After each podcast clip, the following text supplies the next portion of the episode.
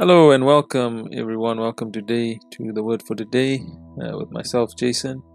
And today uh, we will be looking at the word for this morning, 26th of March 2023. And the word is You are an overcomer.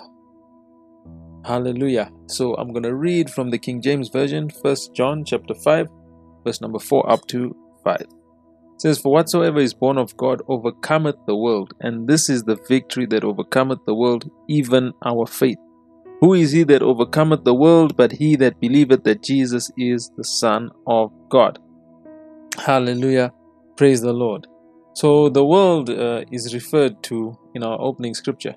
And when we look at the world, it's all the wicked and uh, godless systems that exist in the world. All the lust of the flesh, uh, corruption, un- and unrighteousness which just opposes Christ. You see this.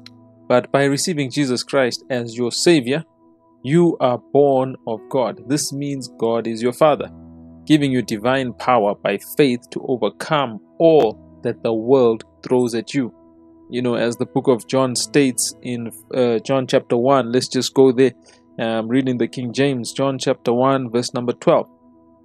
It says, But as many as received him, to them gave he power to become the sons of God, even to them that believe on his name, which were born not of blood, nor of the will of the flesh, nor of the will of man, but of God.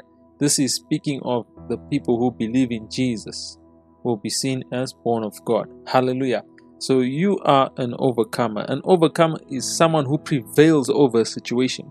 When they are faced with a problem, they come out with a solution and are never overtaken by the problem. This is who you are as a child of God. You are an overcomer and a victor over all life's circumstances.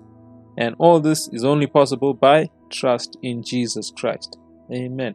So just say this prayer right now. Just say, Father, I thank you for salvation in Jesus Christ. As I have received Jesus as my Lord I know that your spirit enables me to overcome anything up against me. In Jesus' name, amen.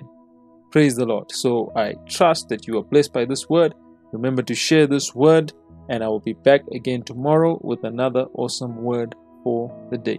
Amen. Thank you for listening.